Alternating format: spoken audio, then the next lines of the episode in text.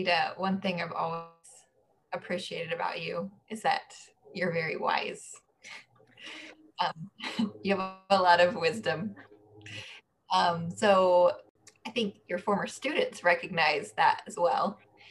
And a certain former student by the name of Clemente uh, wanted to ask you, or would like you to answer for other students too, from your perspective, um, what's a major challenge for today's generation of students and leaders and specifically thinking in the context of like finding purpose and fulfillment in life. Oh you guys ask such hard questions. To find purpose and fulfillment in life i don't think that depends on whether you're today's student or yesterday's student or tomorrow's student you know we all want to find fulfillment. And it's not always that easy to find because your wants and desires and interests change throughout your life. And i think that's a good thing. Again when i when i was working with colleagues or with younger people like you tess coming up i would always think you know if we can show our students if we can help them have confidence in themselves and help them find a sense of purpose and that's tied to that passion. What is the thing they love doing when nobody's making them do something? To me that's that's the avenue to purpose and once you combine confidence with purpose you end up with motivation. And that will lead you to to fulfillment, I think. Or that's as close as as I can come to a formula. Um, but again, fulfillment changes throughout one's life. Um, you know, what I was doing in all those years at the university is certainly not what I'm doing these days. And so you know, for me, I've been in a transition trying to find that sense of purpose and fulfillment. And it was, it has been a bit of a struggle because my sense of purpose was so tied to my career and, and young students. And that's not the life I'm living, especially now through pandemic. So I've had to really search to, to find how to be fulfilled in a new chapter of life. So that's that's ongoing. Talking about passion, you are an educator, and I think as an educator, you would want your kids, friends, or the kids of your friends to go to college. Your son took a different path, and he's an amazing chef. Whenever he wanted, he made the decision of becoming a chef what was your advice to him? And is that the path that you wanted him to take? Well, as a parent, you know, I, I imagined college as his path, and he did go to college. He was a jazz trombonist and a very good jazz trombonist um, here at K State. Um, and I, I loved that fact because I loved music and and uh, I I was quite happy with the idea of his being a a jazz musician. But in his probably senior year, I don't know, maybe even his junior year, he started working at restaurants around town um, for money while he was in school and i began to see that his interest was was developing in a different direction. Eventually he he interviewed at a couple of well-known uh, culinary institutes on the east coast one in new york city and one in vermont and decided to go that direction. And as much as I tell my students all the time what they should and shouldn't do and try to make their decisions for them, um, I'm half joking there. Um, I was very hands off with my own son and trying to tell him what to do. I believed he had to find his own path, but then I tried to be supportive of it as as he developed it. Okay, now I want to ask both of you guys this question, but before I ask that question, I want to share a little story about what happened to me at Kansas State, or maybe not Kansas State, but Manhattan, Kansas. When I was a student at Kansas State, I was walking with my then girlfriend, Rita Perez. Uh, we live in the library. Um, we love spending the time in the college library because we could get a lot of study done. And I remember this being a Friday night, it was like eight or nine. Uh, we were walking back to our apartment and then all of a sudden, we are really close to our apartment. And the apartment complex right next to us, we start hearing voices uh, shouting at us saying, Go back to your country. And all of a sudden, we start seeing these shadows run up to us. Um, and I immediately put myself in front of her um, because I didn't know what was going to happen. Um, obviously, my heart was uh, rapidly beating. And and I was just afraid for Rita. For I didn't want anything bad to happen to her. Um, luckily, the guys that were running up to us, they said, "Hey, I'm sorry, my friend is drunk, and I don't, I don't know why he's saying those things. We don't know where you guys are from, um, so please forgive us." We went to our apartment, and I was really disappointed. I didn't know what to do. I felt helpless. And now my question to you guys. I know that you guys are big advocates about helping minorities. And do you guys think that Manhattan and K-State is doing as much as they need to do in order for these things to stop happening? And this is not a question from me. This is a question from one of your former students, Victor Salazar. Well, I don't know whether Tess can answer that very comfortably since she is in the system right now, um, and it's hard to hard to talk about those things, I suppose, when one's trying to work on the inside. It's a struggle. Um, and it's not a straight line. I mean, as long as I've been around K State, and I'm sure long before, you know, it's been a struggle and there are times of advancement and times of of less advancement, I guess. Um, all I can say is we've got a long, long way to go. I I feel for the students and the struggles they're going through these days. I it's because it's not it's not they're feeling it at K State, but they're seeing it on the social media, they're seeing it on television. It's just all around them all the time. And it's it's just so such a burden to carry all of the time. And yet going and sitting in a classroom and you're expected to, you know, make good grades and do this and do that and represent. And it's a heavy load. It's a heavy load. And I sometimes think that some faculty don't get that. Um, some administrators don't seem to understand it. And it's just a heavy, heavy load sitting on the shoulders of the students. I don't know how to fix it. I don't have those answers, but I wish that I wish that K State, I don't know, I because I'm outside of the system now, I don't really know what what's happening there in terms of you know administrators talking and plans to move things forward. Um, but there's a, a, a lot of work yet to be done. I think that the university would benefit by more administrators from diverse backgrounds and more administer administrators of the diverse background who are from diverse diverse backgrounds um, there's just a long a long way to go. I'll leave it at that. Thank you. Well, one of the reasons it was because Victor mentioned it, and another thing why I wanted to mention it is because I really love this blog.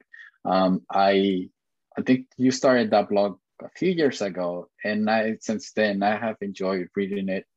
Um, I think that PhD, your PhD has kept you a little bit more busy because I haven't seen as much writing. Um, but can you tell us a little bit about the blog and why you started it?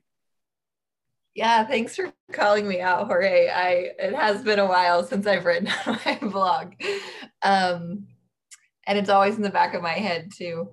Um, but yeah, I guess building off of what Anita said in terms of, um, you know, like what what needs to happen to change systems.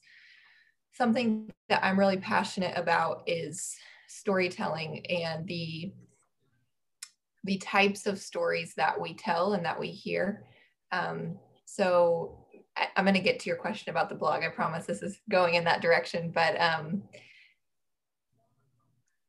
when we think about progress that's being made at K State, I, as someone, if we think about like racial equity, um, that can be really difficult for me to answer as a white person because I don't directly experience these these moments of feeling unwelcome. Um, but what I can say is that from students I've worked with and talked to, it seems that there's still a lot of work that needs to be done um, because of stories that they share. So similar to the story that you shared, Jorge, you know, these stories aren't commonly heard and they get drowned out really easily by stories that we tell about the K-State family, for instance. That narrative, um, while it's not untrue, can can work to cover up those stories that need to be heard um, to really make progress. And one thing that I've really heard a lot from students um, this year, working with students from underrepresented backgrounds, is kind of adding to the comment Anita made about the burden, is that they feel the responsibility to to lead that change. And while that's great experience for them, they also feel like this isn't why I came to college. I didn't, you know, I didn't come to college to fix K-State's issues. Um, I'm trying to get my degree. Uh, so, you know, an added feeling of responsibility because they don't want other students to experience what they've experienced at the same time. So, all that to say, um, I started my blog because I was hearing these stories from students um, from racially underrepresented backgrounds and just becoming very not only like so much more aware of the issues of the world that I had previously been um, sheltered to, not aware of, um, and wanting to share those stories with other people. But not only those stories, but um, what what also happens, I think, as white people is that we don't share stories about our privilege.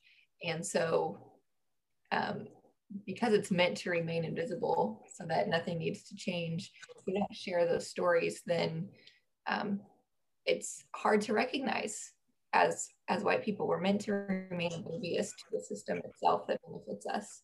Um, so that was kind of the goal with the blog is to not necessarily share stories that students had shared with me, but to share my own reflections of um, how their story sort of inspired my awakening to white privilege and how that can inform um, the changes that need to be made in our systems to be more inclusive. It honestly makes me really happy. Do you mind telling the listeners how we can find that blog? uh, that's a great question. I should probably know how to access my own blog. Um, so I think if you just type into like Google exposing privilege white insight, um, it's found on WordPress. Um, so I think, yeah, exposing privilege white insight, I should probably bring it up that way. Perfect. Thank you. I would I would like to add um, a comment that came to mind while I was listening to Tess I was having a conversation with uh, a friend this past week around all of the the racism and trials and what have you that we're seeing on television the last couple of weeks. He was making a comment about how we use the word essential these days. We all want to feel essential in life. But since the pandemic, essential has come to mean something different. The rich are no longer essential, they can stay home. The essential is the person who picks our food and, you know, runs the grocery store register and does all these tasks that we non essentials don't have to do. The word essential has been turned upside down. And it occurred to me as we were talking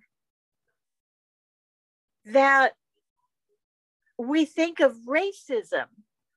I think of racism now as essential. Racism is essential because without racism, people don't feel comfortable abusing other people. But if we're racist, we feel okay abusing other people because, you know, they're they're less than. And abusing other people is the only way we can get the upper hand. And if we don't get and keep the upper hand, then we no longer have the upper hand. And that was just, that was a conversation I had recently that upset me to even even think about it but but that's it just a little insight. Thank you for sharing that. I like it. It's a new perspective to think about. Yeah and i think too you know uh, so much of that happens on a um, subconscious level that mm-hmm. you know white people get very challenged hearing hear, probably anyone's listening who you know identifies as white that might be very challenging to hear um, because we tend to associate practicing racism or being racist as being bad people. Um, and so i i like to challenge white people to to think of that differently and to recognize that we have been socialized in a racist system that we've been breathing this air that that is filled with racism and the messages we've been receiving um, and to start to challenge those you know our understandings of the world that we have on that subconscious level and the ways we have create our um, sort of received messages that have caused us to label different groups of people as inferior um, and the ways we act out on those those biases without maybe even recognizing that that's what's happening um, it's hard work but i think it's really important and essential um, exactly. Yeah. Can I add one more thing to that?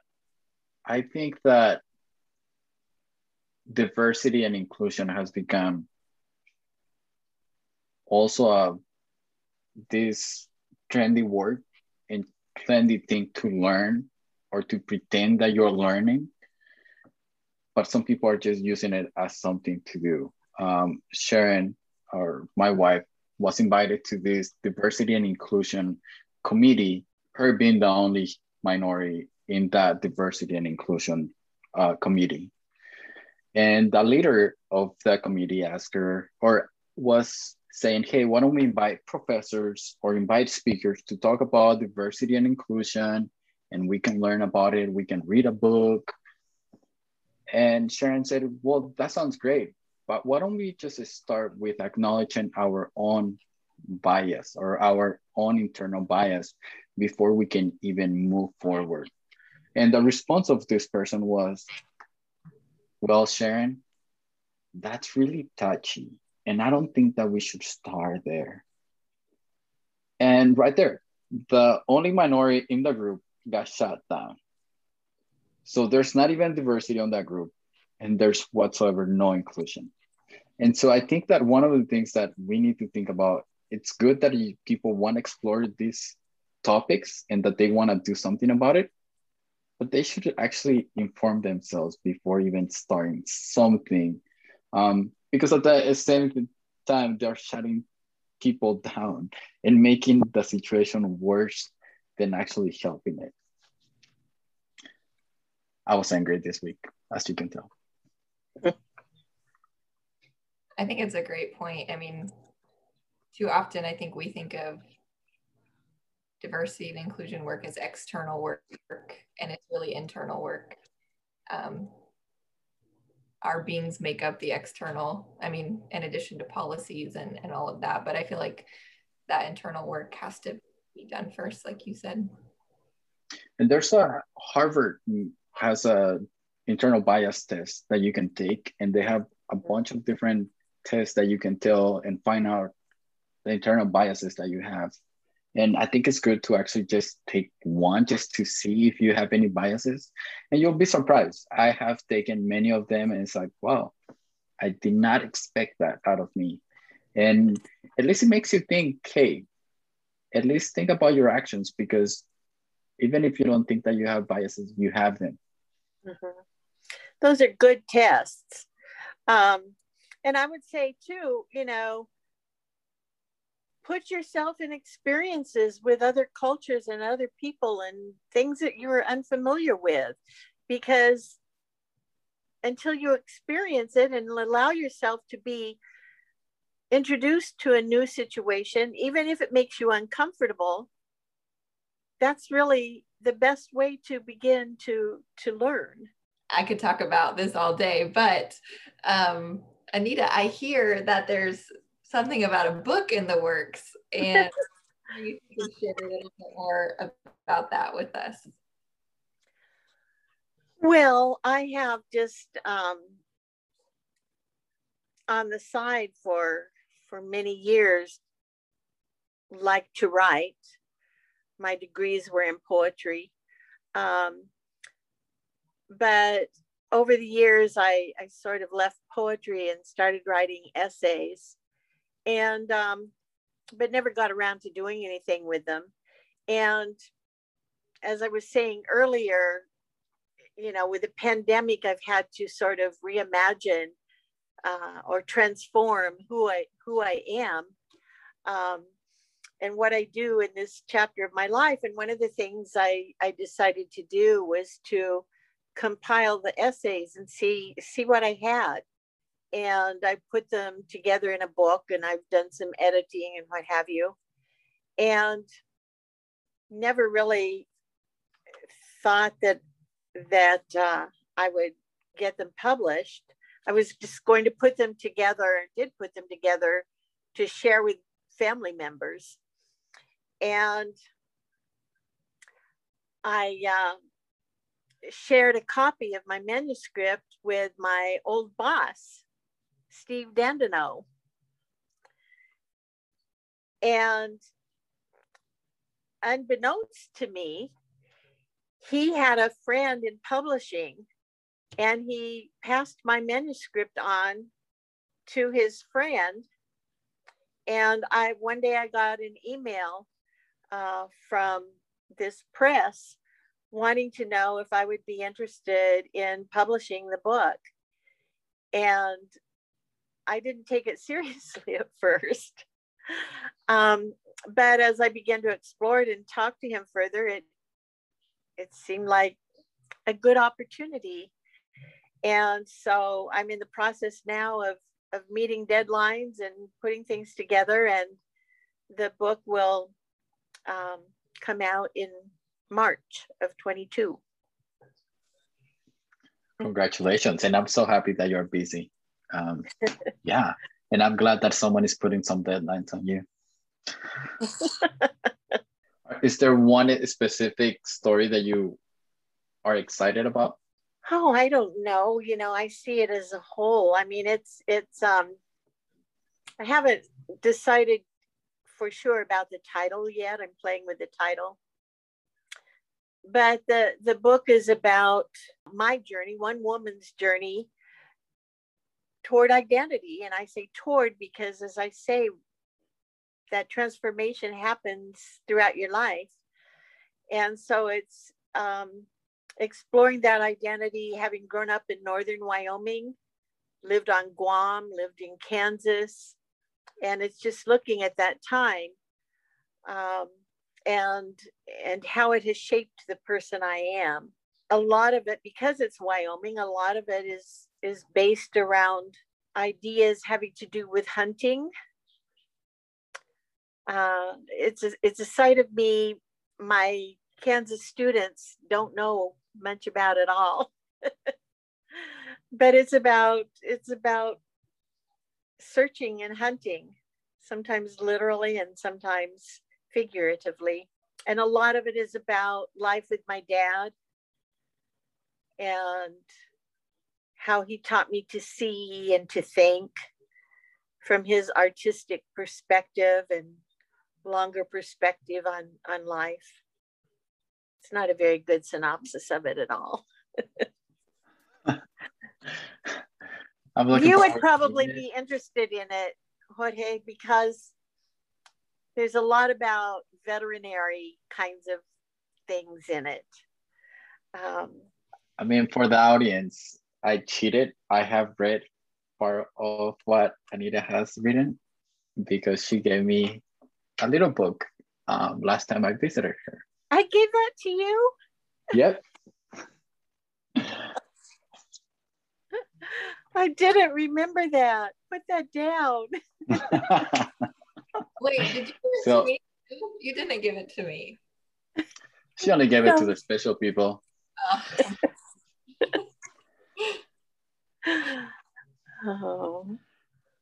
So we have one more question, and I think this is one of the biggest ones that we have here from your former students. And this is pretty much to conclude our episode.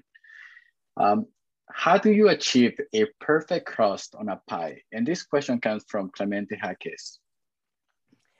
Tell me that again. How do you achieve a perfect crust on a pie? Why and the question is from,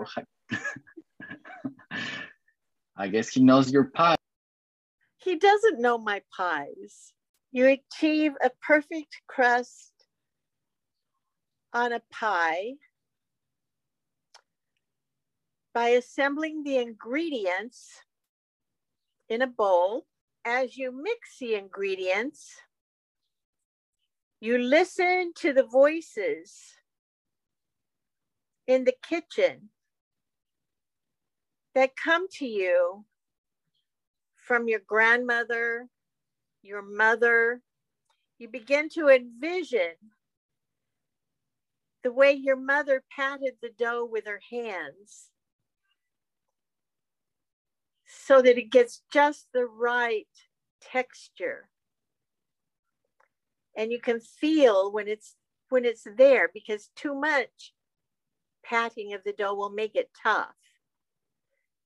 You have to feel when it's just the right texture and then you roll it out gently. And then you put it on the top of the pie and then you crimp it carefully with your fingertips.